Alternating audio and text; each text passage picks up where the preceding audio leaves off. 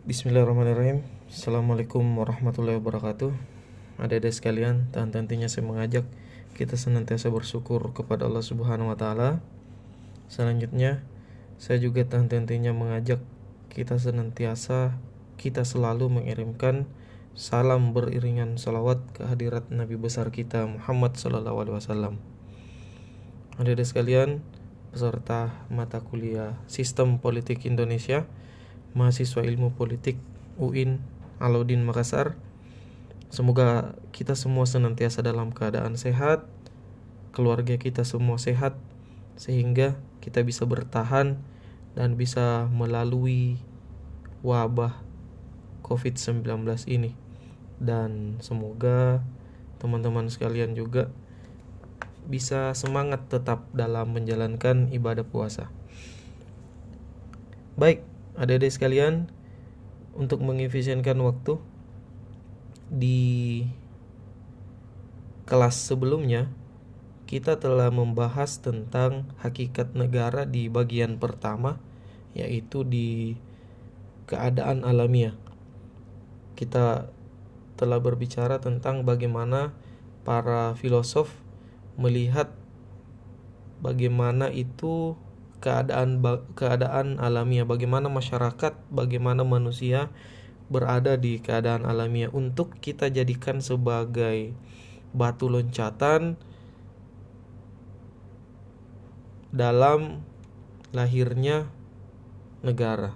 Ya jadi eh, keadaan alamiah kita berpikir secara eh, permainan logika permainan pikiran kira-kira bagaimana keadaannya masyarakat, bagaimana keadaan manusia tanpa adanya perangkat negara, tanpa adanya pemerintah. Akan seperti apa kira-kira? Nah, dari situ kemudian kita berpikir, dari situ kemudian kita melihat lahirnya sebuah negara itu untuk mengatur, untuk memberikan keseimbangan, untuk mengeluarkan kebijakan-kebijakan. Nah, kita tinggalkan itu sementara, teman-teman sekalian. Selanjutnya, pembahasan yang tidak kalah menarik di dalam pembahasan tentang hakikat negara yaitu tentang siapa yang berkuasa. Ya. Tentang siapa yang berkuasa. Kita sudah lihat bagaimana hakikat lahirnya negara bisa kita sudah lihat apa itu negara. Selanjutnya kita akan melihat atau kita akan mendiskusikan tentang bagaimana kemudian negara ini kita atur. Siapa yang harus berkuasa di dalam negara. Ada-ada sekalian peserta mata kuliah Sistem Politik Indonesia.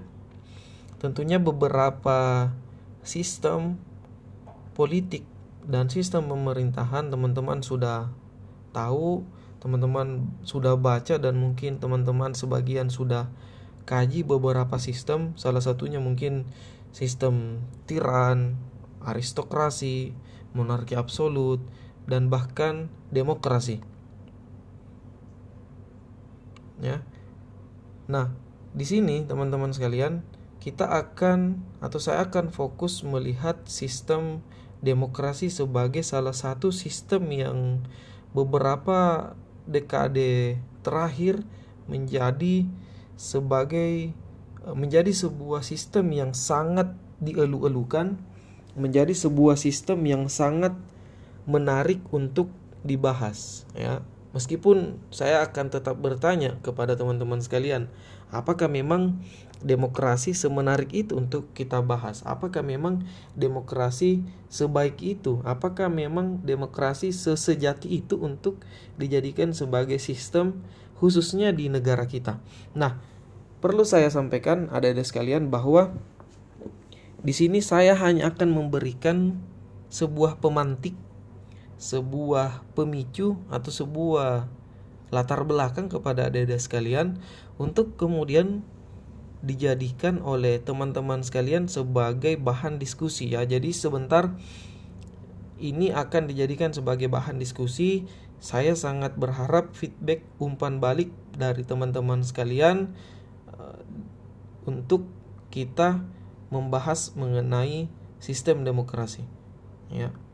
Nah, Baik, eh, teman-teman sekalian, berbicara tentang demokrasi, konon demokrasi itu dilihat sebagai pemerintahan yang from people dari rakyat, by people oleh rakyat dan for people untuk rakyat. Pokok utama dari Tritunggal tersebut yaitu pemerintahan dari rakyat. Pemerintahan untuk rakyat. Nah, ide ini mencermin, mencerminkan bahwa pemerintahan ini harus wujud atau harus ada demi warga negara, bukan demi keuntungan penguasa. Ya, jadi sekali lagi konon bahwa pemerintahan demokrasi ini ada itu demi warga negara, bukan demi keuntungan penguasa. Namun, di sisi lain, lebih menarik lagi, Voltaire menyatakan bahwa ia justru lebih cenderung mendukung sistem yang dinamakan kediktatoran yang bijak. Masih ingat teman-teman di materi saya sebelumnya yang terakhir saya mengajak teman-teman untuk mendiskusikan tentang kira-kira apakah lebih bijak atau apakah lebih baik ketika sistem demokrasi yang berkuasa yang yang di mana kita ketahui bahwa inti dari Tritunggal ters, Tritunggal demokrasi itu adalah pemerintahan dari rakyat atau justru lebih bagus ketika seorang otoritarian yang bijak. Nah, ini ini kita akan lihat di sini. Ini akan saya jadikan sebagai sebuah pemantik. Kembali ke Voltaire, teman-teman.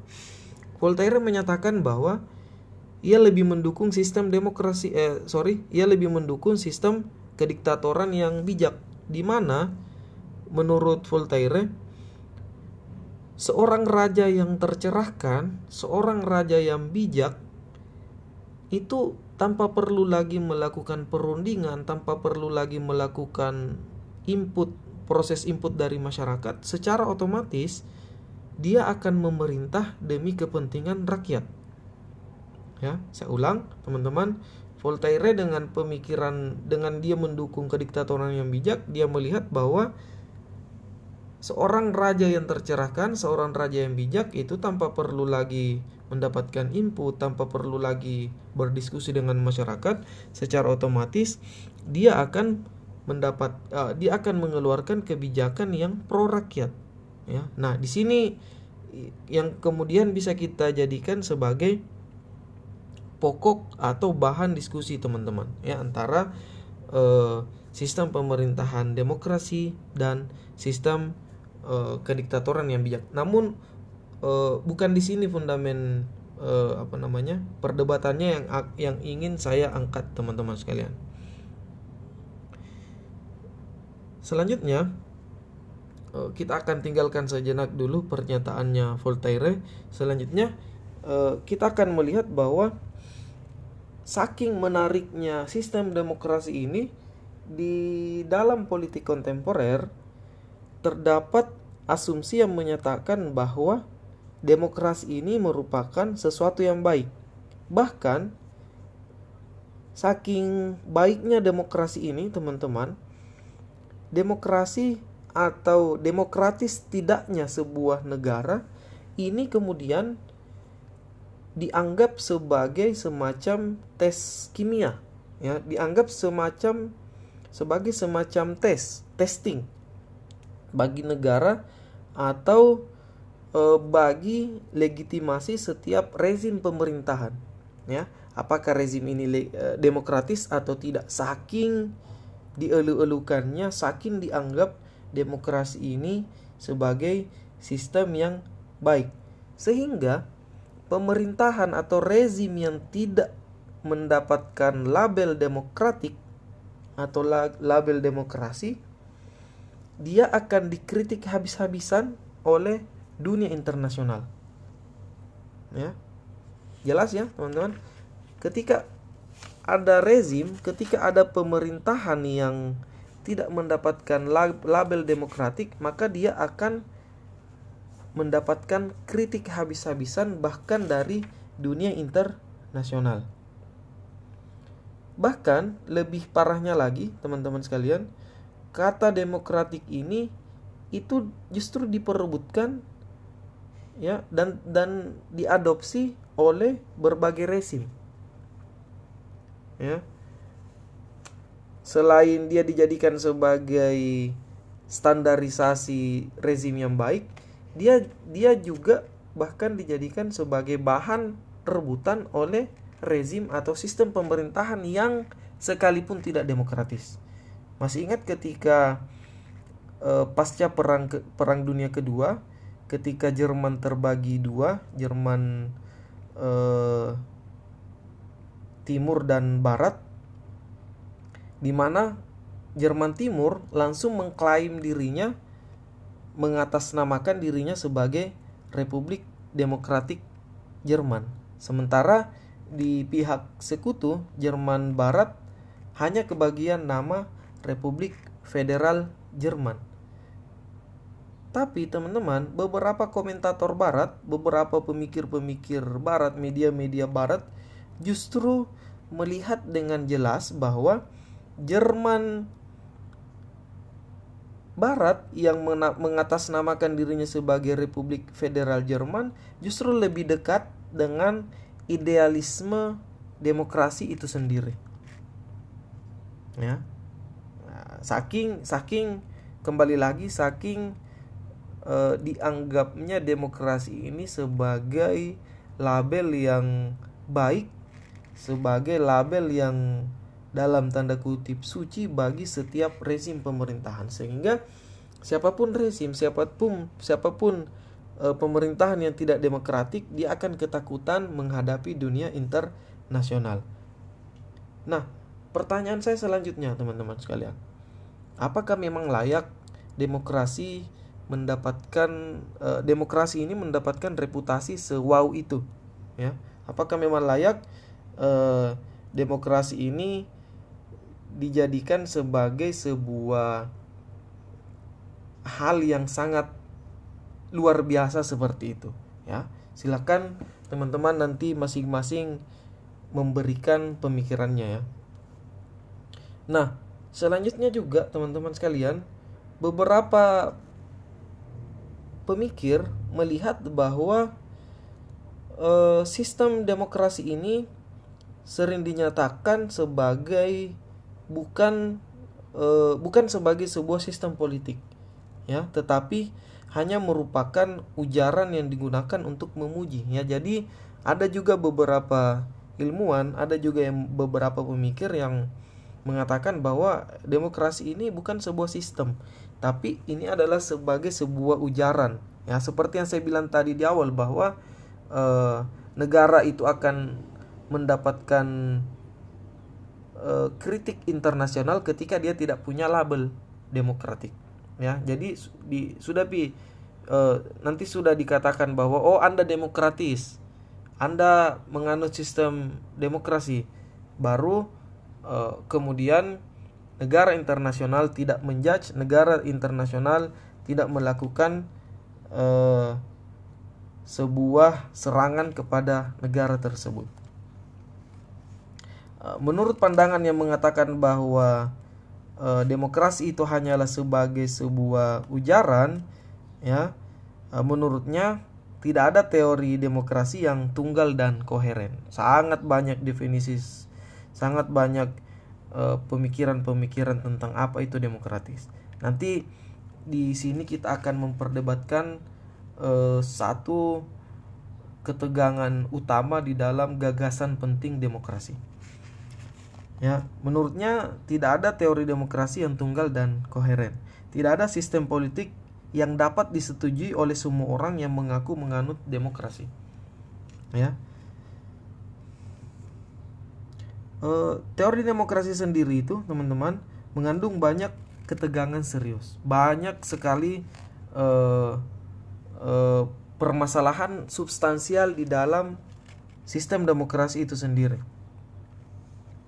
Jadi di sini teman-teman kita akan lihat seperti yang saya bilang tadi, kita akan lihat satu ke ketegangan utama yang sangat fundamental di dalam e, masalah demokrasi, yaitu e, ketegangan antara gagasan yang menyatakan bahwa demokrasi itu sebagai sebuah sistem kekuasaan mayoritas ataukah demokrasi itu sebuah gagasan mengenai pertimbangan individual?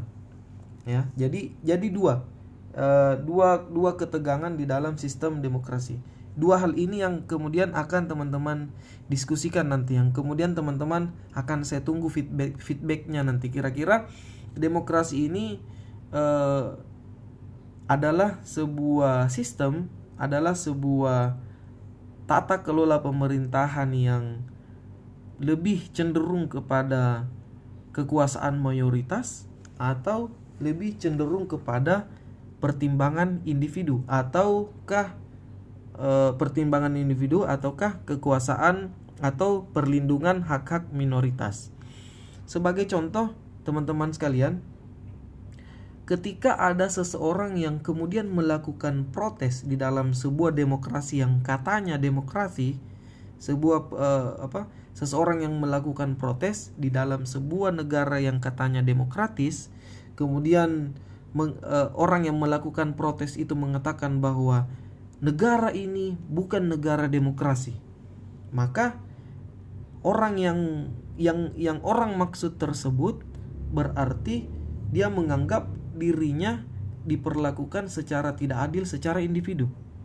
Ya, bisa jelas ya, ya maksud saya kemungkinan dia melakukan protes karena uh, ia dipaksa oleh negara, ia dipaksa oleh uh, pemerintah untuk menjual tanahnya misalnya atau menjual rumah yang sedang atau sementara ia tinggali misalnya. Uh, tempat jualan atau mata pencaharian yang sementara ia tempati. Oleh pemerintah dipaksa untuk dibongkar atau dipaksa untuk dijual. Karena pemerintah misalnya ingin membangun jalan, pemerintah misalnya ingin membangun bandara atau ingin membangun eh, fasilitas-fasilitas uh, umum lainnya. Ya, apa pun rincian masalahnya, ya itu hanya contoh. Nah, dasar dari keluhan tersebut adalah bahwa kepentingan atau hak-hak individualnya telah diperlakukan tanpa pertimbangan yang memadai. Ini kemudian dianggap tidak demokratis. Nah, pertanyaan saya selanjutnya. Apakah memang teman-teman ketika seandainya 51% penduduk ternyata menginginkan pembangunan jalan tersebut, ternyata menginginkan e, pembangunan bandara, perluasan jalan tersebut, ya, dan kemudian e, memaksa orang untuk menjual rumahnya, memaksa orang untuk meninggalkan dagangannya, maka ini dikatakan sebagai sebuah sistem yang demokratis. Ya, maka demokrasi itu sebagai sebuah prinsip kekuasaan mayoritas karena e, mayoritas ada 51 orang eh, 51 persen manu, uh, penduduk atau masyarakat di dalam negara tersebut yang yang bersedia. Sementara 49% manusia atau masyarakat itu merasa hak-hak individunya ditindas, merasa hak-hak individunya diambil oleh negara, ya. Nah, di sini kita berbicara tentang prinsip kekuasaan yang mayoritas yang mengimplikasikan bahwa tidak ada yang tidak demokratis dalam perlakuan terhadap kepentingan-kepentingan individualnya karena dia sudah mewakili hak e, atau dia mewakili kaum mayoritas. Nah, dari masalah ini, teman-teman, di sini kita mendapati adanya ketegangan tepat di jantung teori demokrasi. Ya, ingat sekali lagi saya ulang bahwa kita kita jelas-jelas secara nyata mendapatkan atau melihat ketegangan tepat di jantung teori demokrasi. Kalau De Detachkueville bilang bahwa kasus semacam ini merupakan bentuk tirani mayoritas. Ya, jadi e, bentuk kekuasaan mayoritas kalau menurut De Detachkueville ini akan menjadi tirani mayoritas. Ini kemudian akan menjadi blunder ini yang kemudian akan menjadi bumerang bagi justru kalangan masyarakat mayoritas karena ditindas oleh eh, kaum mayoritas yang katanya demokratik. Nah, kalau John John Stuart Mill berpendapat bahwa sebelum meluasnya rezim demokratik terdapat asumsi umum yang mengatakan bahwa jika individu dapat mengatur kepentingannya secara mandiri, maka tidak akan mungkin terjadi penindasan politik. Namun tidak ada ya, tidak ada sebab jika rakyat mampu mengatur diri diri mereka sendiri. Mengapa? Mengapa mereka rela memberlakukan hukum yang represif di muka bumi? Ya. Kenapa kaum eh, kelompok mayoritas justru berlaku represif terhadap kelompok-kelompok minoritas. Nah, ini yang kemudian menjadi ketegangan. Ini yang kemudian menjadi pembahasan yang saya ingin jadikan bahan pemantik untuk teman-teman. Uh, saya tunggu feedbacknya. Kira-kira sistem demokrasi yang seperti apa yang ideal, khususnya di negara kita berbicara tentang sistem politik Indonesia. Apakah yang yang kita maksud tadi kekuasaan 50% orang mayoritas itu merupakan sistem demokrasi atau sistem atau justru tidak demokratis? Ya, jawabannya bisa dua, teman-teman. Uh, bisa ya ketika Anda berpikir bahwa demokrasi adalah negara yang harus melindungi kepentingan setiap individu atau itu tidak uh, atau itu merupakan demokratis ketika Anda berpikir bahwa demokrasi hanyalah kekuasaan mayoritas.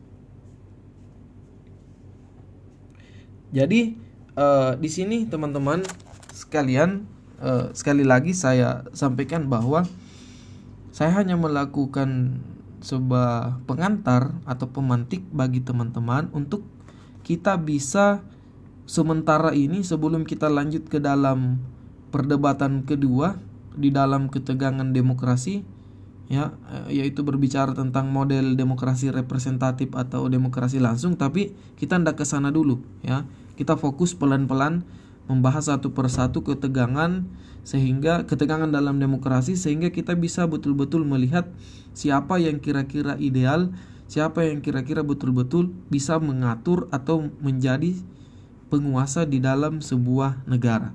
Ya, jadi e, untuk sementara ini fokus kita adalah melihat para e, atau melihat ketegangan-ketegangan demokrasi ini e, berbicara antara demokrasi adalah prinsip kekuasaan mayoritas ataukah kita e, melihat atau mengikut kepada pandangan pandangan Madisonian atau orang-orang yang mengikuti pemikirannya James Madison yang menyatakan bahwa demokrasi mensyaratkan adanya perlindungan bagi kaum minoritas ya. Baik teman-teman sekalian, saya pikir sebagai pemantik ini sudah cukup panjang lebar, ini sudah cukup banyak. Silahkan saya tunggu feedbacknya, saya tunggu masing-masing pendapatnya teman-teman sekalian dalam bentuk voice note Kira-kira menurut kalian demokrasi itu idealnya harus seperti apa jika kita berpikir tentang uh, konsep keindonesiaan ya atau mungkin teman-teman bisa menjelaskannya dengan melihat realitas sistem politik yang ada di Indonesia. Kira-kira demokrasi ini diarahkan ke mana? Apakah kepada prinsip uh, kuasa mayoritas atau prinsip eh, pandangannya Madisonian yaitu perlindungan bagi kaum minoritas. Baik, terima kasih adik-adik sekalian. Saya tunggu feedbacknya. Tetap di rumah, jaga kesehatan, selamat menjalankan ibadah puasa. Sekian dari saya. Assalamualaikum warahmatullahi wabarakatuh.